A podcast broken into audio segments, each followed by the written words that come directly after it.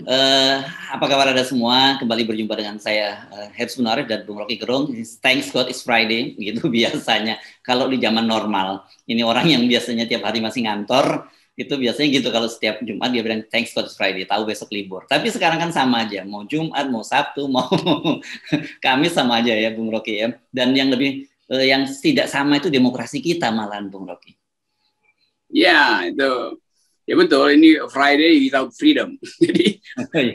benar-benar kita kekurangan demokrasi eh, kelebihan Jumat itu. Ini soalnya tuh.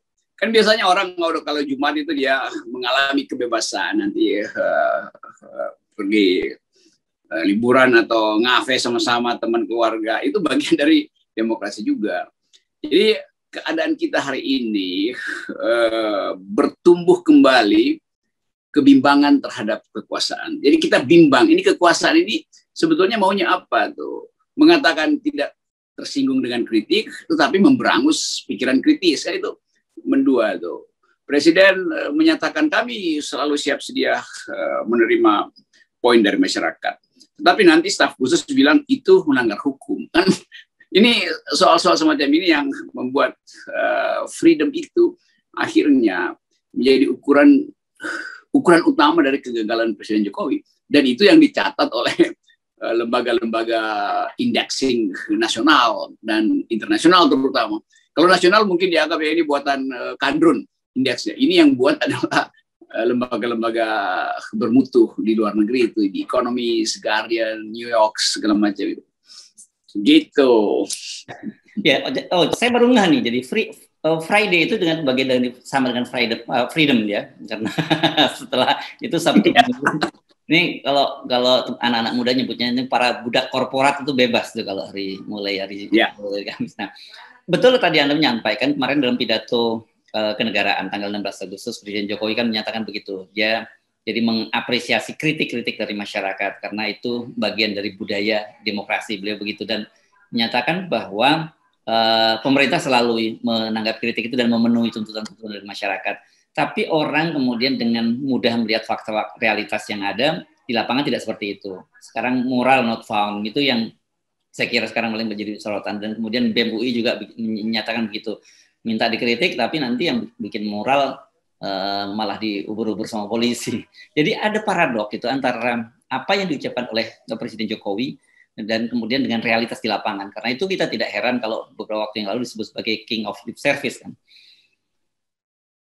Benar dan karena uh, ketidakutuhan ucapan dengan kemauan itu yang menyebabkan akhirnya orang memilih protes lewat mural dan jadi mural yang uh, digital yang nggak mungkin ditulis lagi di tembok-tembok maka ditulis di sosial media tuh.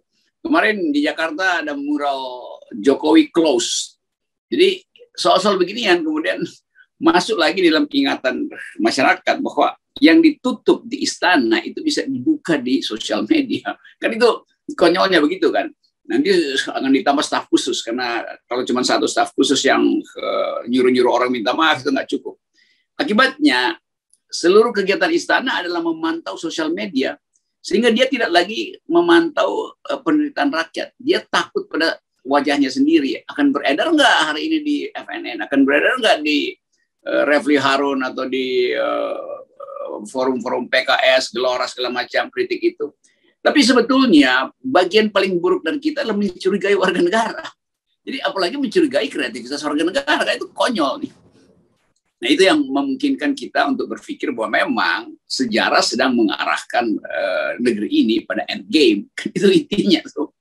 Nah, berkaitan dengan demokrasi ini, Tepo misalnya kemarin uh, menyebut adanya gigi mundur demokrasi, gitu ya. Uh, itu juga um, apa anggota uh, senator DPD dari Sulsel yang sahabat Temsel ini juga menyebut itu adanya gigi mundur demokrasi ini istilah yang menarik kan orang biasanya ya gigi itu maju bukannya gigi mundur gitu ya. nah itu ya. rupanya dikaitkan dengan uh, rilis ya data yang berkaitan dengan uh, yang ada sebut tadi Economic Intelligence Unit yang menyebutkan bahwa sekarang indeks demokrasi Indonesia itu tahun 2020 itu turun dibandingkan tahun 2019 dan yang menyedihkan ini sekali lagi yang menyedihkan kita itu di ASEAN ASEAN saja di bawah Malaysia, di bawah Filipina dan di bawah Timur Timur. itu padahal Filipina itu presidennya begitu banget ya si Duterte itu kan kelihatan sangat ya. tapi Indonesia masih di bawah Filipina. Bagaimana mungkin itu terjadi? Ya itu di tingkat Asia eh, kita di bawah Filipina. Dan survei yang sama menunjukkan bahwa Indonesia dari 2014 sampai sekarang ini yang paling buruk tuh. Jadi harusnya dari 2014 meningkat justru tiba di titik yang paling buruk. Jadi kita pada puncak demokrasi itu di 2014. Uh, eh, saya lupa siapa presidennya, biarin uh, mereka yang ingetin. Karena not fun nanti kalau anda cari, kalau anda cari-cari anda googling, anda penasaran pasti bisa not fun jawabannya, Bung Rocky. Jadi terjadilah kesepakatan untuk menilai bahwa Indonesia ini berbahaya secara medis karena pandemi tidak bisa teratasi, juga berbahaya secara demokrasi sebagai demokrasi. Dan uh, soal ketiga selalu dilihat bahwa Indonesia satu waktu juga akan berhenti sebagai sumber pasar dari Cina misalnya karena Cina dapat pasar baru di Afghanistan itu karena langsung buka hubungan diplomatik. Lalu orang menghitung bahwa mungkin lebih banyak nikel di Cina daripada di Indonesia maka Indonesia akan ditinggalkan sebagai tempat untuk mengeksploitasi energi yang jelas minyak segala macam itu bahan-bahan energi sekarang ada dikuasai oleh Taliban dan Cina sangat aktif untuk membujuk Taliban supaya bikin perjanjian dagang dengan mereka.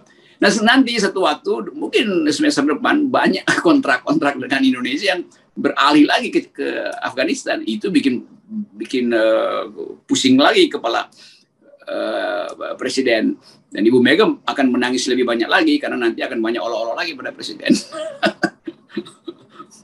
Ini kita saya kira uh, serius memang kalau disebut tadi mundur kemunduran itu uh, terjadi sejak tahun 2014.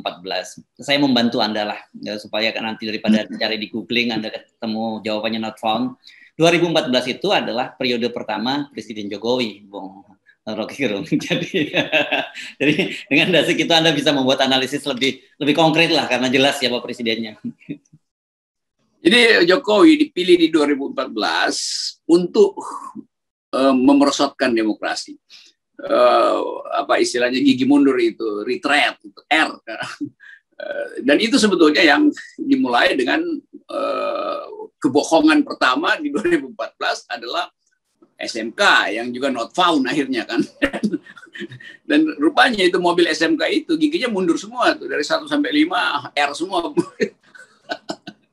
Jadi kita dapat dapat Eh, sinyal dari alam bahwa dari awal memang kegagalan Presiden Jokowi sudah disimbolkan dengan mobil uh, yang giginya mundur semua yaitu SMK. Nah, dalam beberapa hari ini memang kelihatannya ada semacam apa ya pembangunan publik opini kembali uh, uh, untuk Presiden Jokowi di berbagai uh, pertemanan itu situs pertemanan saya, uh, di platform pertemanan saya nangkap para pendukung Presiden Jokowi itu menggembar-gemborkan yang sebutnya namanya tol langit gitu. Saya jadi bingung nih apalagi ya kemarin ada tol laut sekarang ada tol langit. Rupanya ini berkaitan dengan jalur internet gitu yang disebutkan. Jadi selalu ada semacam apa hiperbola dari gaya Presiden Jokowi dan kemudian tapi realitasnya itu tidak seindah dari apa yang di, uh, disampaikan kepada publik. jadi apa yang mau dipasang di tolang gitu ya mungkin jadi tempat eh, main layang-layang dari ya eh, orang kampung atau anak-anak kota yang ada di eh, apa namanya gedung-gedung bertingkat tuh. Tapi ini semua yang disebut tol langit itu kan upaya untuk membius lagi rakyat kita bahwa seolah-olah masih ada harapan menuju langit. Tapi sebetulnya itu kan cuma sambungan dari harapan yang dipalsu-palsukan itu. Dan kita selalu melihat seluruh ucapan yang dibuat oleh pemerintah dalam bentuk uh, kalimat-kalimat uh, tol langit, uh, tol laut. Itu kan didasarkan pada keinginan, bukan pada kalkulasi. Padahal kalkulasinya kita tahu mau tol langit ke tol darat mobilnya mundur. Jadi uh, kalau cuma ada persen yang mundur mau dipakai apa pun nggak bisa nyampe ke langit nggak bisa nyampe, nyampe ke tujuan. Jadi terlihat bahwa pemerintah kehabisan argumentasi untuk meyakinkan bahwa Indonesia bisa bertumbuh lagi. Dan itu yang terlihat dari wajah uh, Ibu Sri Mulyani waktu bilang, enggak kita akan ambil utang yang lebih besar. Iya, tapi dia sendiri ragu bahwa utang itu bisa dia peroleh karena kondisi global yang berubah itu. Jadi dari hari ke hari kita lihat pemburukan dan pemburukan itu yang justru menggembirakan kita. Saya selalu gembira kalau ada pemburukan karena itu inline dengan uh, tesis kita bahwa percepatan perubahan tak terhindarkan justru karena kedunguan yang dibuat tiap hari oleh istana. Oke, mengapa sih Anda bolak-balik menyerukan, uh, menyampaikan atau mewacanakan pentingnya perubahan itu? Gitu. Apa ada kaitannya dengan dengan ini, ini berita yang di The Economist juga gitu yang di, dibuat oleh oleh ekonomis yang Indonesian President Promise Reform tadi itu. Iya. Artinya internasional udah sepakat untuk tidak lagi mempedulikan potensi Indonesia untuk maju. Potensi mundur itu yang diharapkan oleh ini. Karena ini mengganggu uh, politik, mengganggu demokrasi. Kan nggak ada negara di dunia yang mau Indonesia itu uh, turun terus indeks demokrasinya lalu berubah jadi negara otoriter lagi kan. Karena itu juga internasional menganggap bahwa ya presiden selalu mempromosikan bahwa Indonesia akan uh, berubah Padahal yang diinginkan rakyat presiden yang berubah. Nah, berubah yang paling bagus adalah mundur kan. Bayangkan dunia internasional pun punya persepsi begitu tuh. Lalu kita bilang ya itu kaum internasional itu kadrun semua tuh. Jadi kelihatannya istana nggak mampu lagi untuk eh, mengkonsolidasikan idenya tuh. Kita lihat eh, staf khusus staf khusus baru yang diangkat oleh Presiden Jokowi siapa namanya si Valdo itu. Ya, ya. Yang dianggap tadinya punya otak Ternyata bahkan separuh nggak cukup itu. Karena membuat kalimat aja nggak bisa. Jadi banyak orang yang kita anggap dulu pintar, begitu masuk ke istana langsung jadi dungu. Artinya sebetulnya dia memang basisnya dungu kan. Itu yang terjadi itu. Dan itu netizen kemudian uh, membuli dan bulian itu masuk akal. Masa hal kecil nggak bisa dia olah sebagai ya. isu itu. Karena dia langsung bereaksi terhadap mural itu. Iya iya iya betul betul. Nah saya jadi teringat sebuah anu ya ada gium disebutnya garbage in garbage out gitu ya.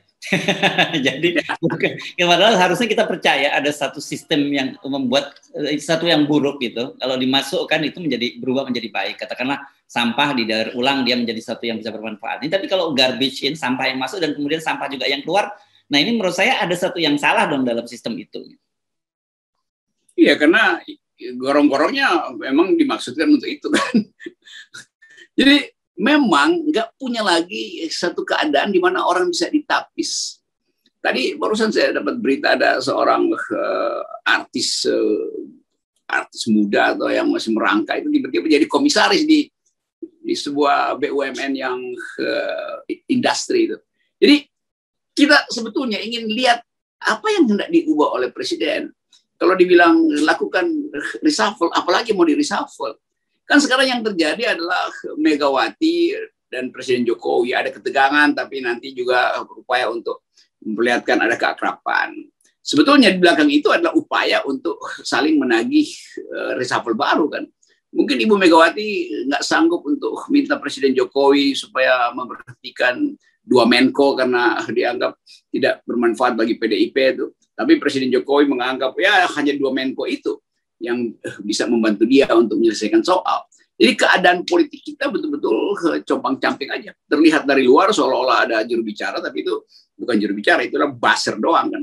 Jadi kemampuan istana betul-betul uh, ada di dalam uh, kapasitas yang tidak bisa lagi kita andalkan. Nah itu yang menyebabkan mural akan bertumbuh terus. Jadi saya pastikan setiap minggu ada mural baru nih. Iya, iya, iya. Bung Rocky, tapi saya uh, ingin coba semacam sedikit kontemplasi ini berkaitan dengan juga uh, ada semacam adegium yang menyebutkan bahwa sebuah sebuah negara atau sebuah uh, bangsa itu mendapatkan pemerintahan sebagaimana dia kehendaki. Jadi artinya kalau kita terjadi situasi semacam ini, uh, toh uh, prosesnya demokrasi lepas dari ada tudingan-tudingan kecurangan dalam pemilu. Tapi inilah sebenarnya wajah uh, pemerintah, wajah kita wajah dari rakyat kita sesungguhnya. Ya betul. Dari yang terjadi adalah kita akhirnya mengetahui uh, rakyat kita mungkin sekali terpikat hanya oleh elektabilitas. Padahal sebetulnya karena itu kita harus dorong bahwa elektabilitas itu satu soal aja. Yang lebih penting adalah intelektualitas itu. Dan itu bukan berarti bahwa pada waktu itu eh, rakyat tidak mampu melihat dimensi intelektualitas dari uh, Presiden Jokowi. Karena survei hanya mengucapkan kesederhanaan beliau. Survei hanya mempromosikan bahwa beliau datang dari masyarakat sipil, masyarakat bawah.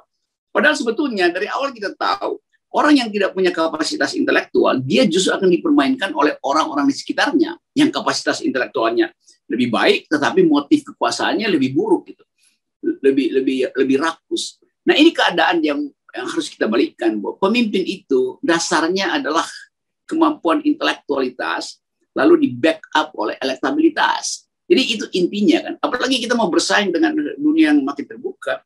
Yang salah menganggap bahwa uh, demokrasi itu adalah siapa pun bisa terpilih dan dibuktikan di Amerika sini. Iya, tapi di Amerika di Eropa negara yang udah matang demokrasi. Soal intelektual soal intelektualitas bukan lagi persoalan karena rata-rata mereka yang maju di dalam kompetisi pasti basisnya ada intelektualitasnya.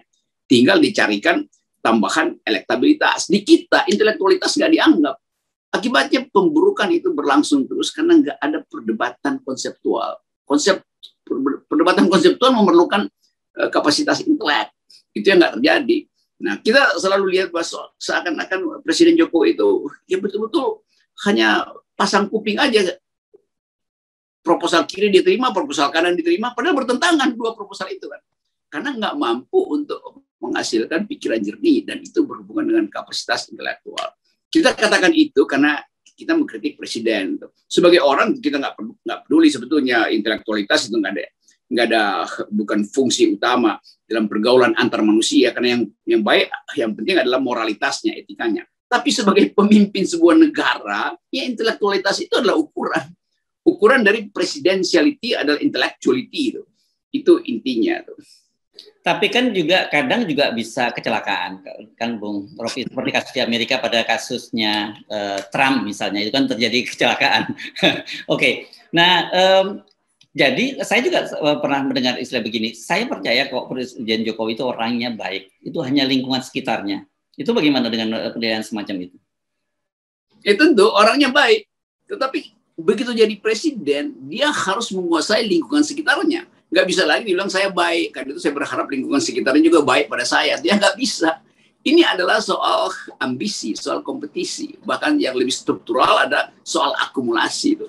Jadi orang baik akan dieksploitasi oleh orang jahat. Sebetulnya itu yang terjadi dalam politik kan? Supaya dia nggak dieksploitasi oleh orang jahat maka otaknya harus lebih luas lebih lebar. Perspektifnya harus lebih uh, tajam dari orang-orang di sekitarnya ini kan eh, semacam jebakan bahwa eh, mana lebih baik orang atau sistem. Kalau orangnya itu pinter, dia akan kendalikan sistem itu.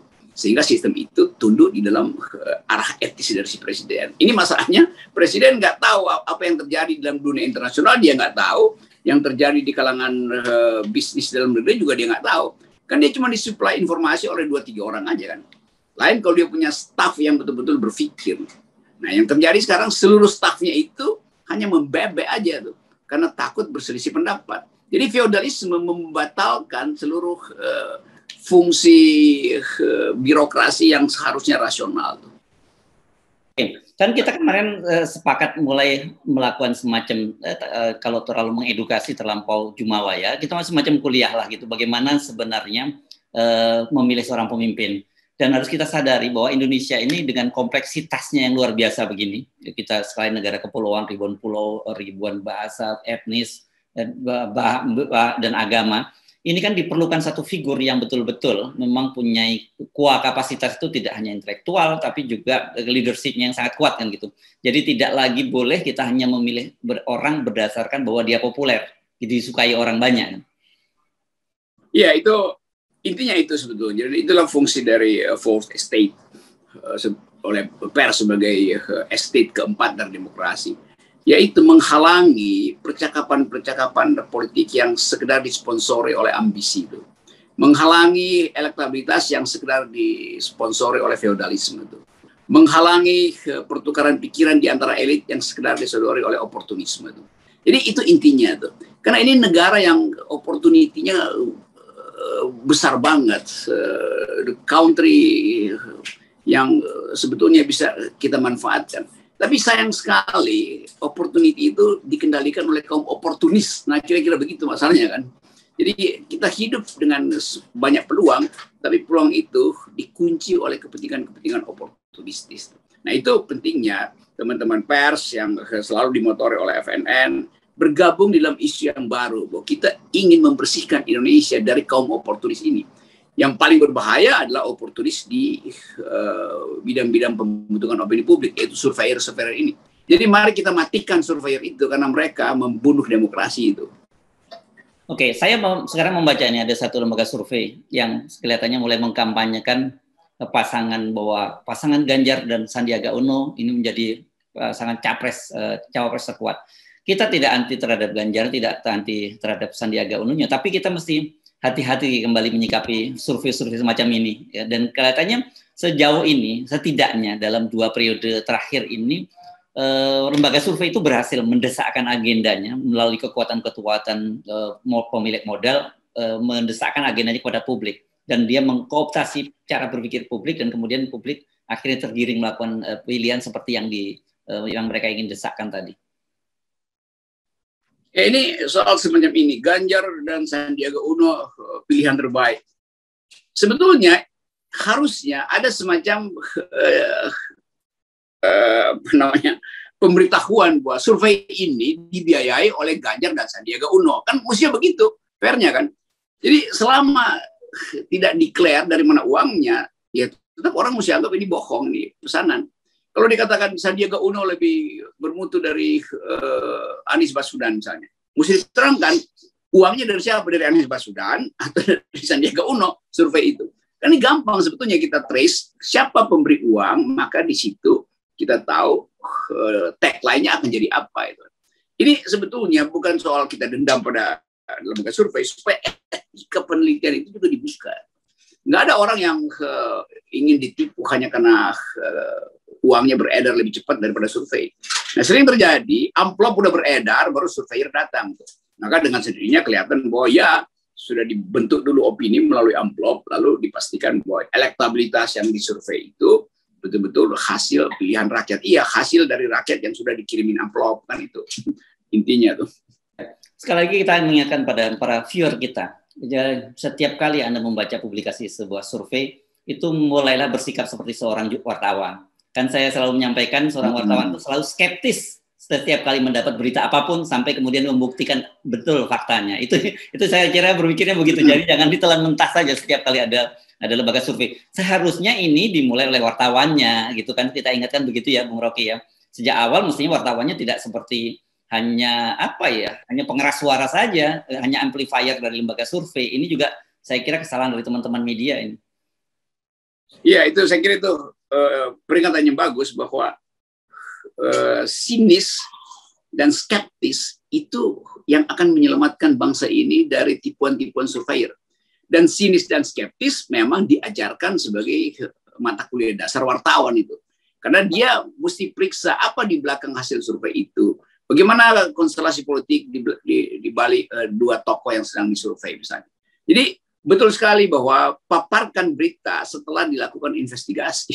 Bukan sekedar uh, bawa pulang hasil konferensi pers dari surveyor yang juga sebetulnya uh, di lipatan hasil konferensi pers itu ada dana buat si wartawan.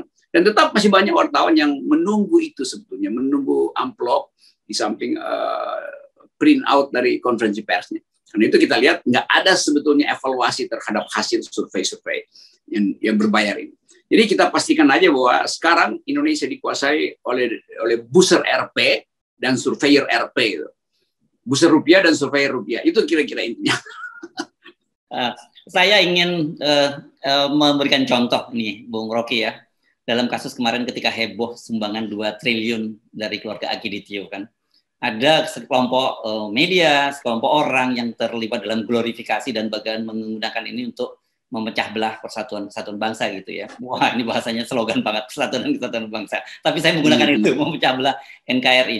Tapi sejak awal sebagai jurnalis saya dalam posisi um, curiga, skeptis gitu dalam situasi semacam ini dan bukti akhirnya uh, ternyata terbukti memang bahwa itu tidak benar itu hoax. Jadi saya kira ini penting peringatan hati-hati setiap kali mendapatkan sesuatu yang tidak masuk akal mestinya akal sehat Anda bekerja.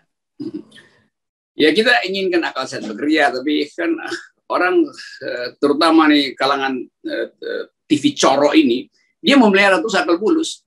Kemarin saya dapat uh, dikirim oleh teman bahwa saya di dibahas oleh Adi Armando sebagai orang yang uh, memprovokasi uh, suku Baduy dan Pak Jokowi. Di terang-terangan dia bilang Rocky Gerung menghina Jokowi karena uh, menulis di Twitter dia memakai baju adat Baduy sementara uh, kelakuannya uh, biadab itu. Padahal Ade Armando tahu bahwa Twitter saya dirampok oleh teman-temannya juga dari dulu tuh kan.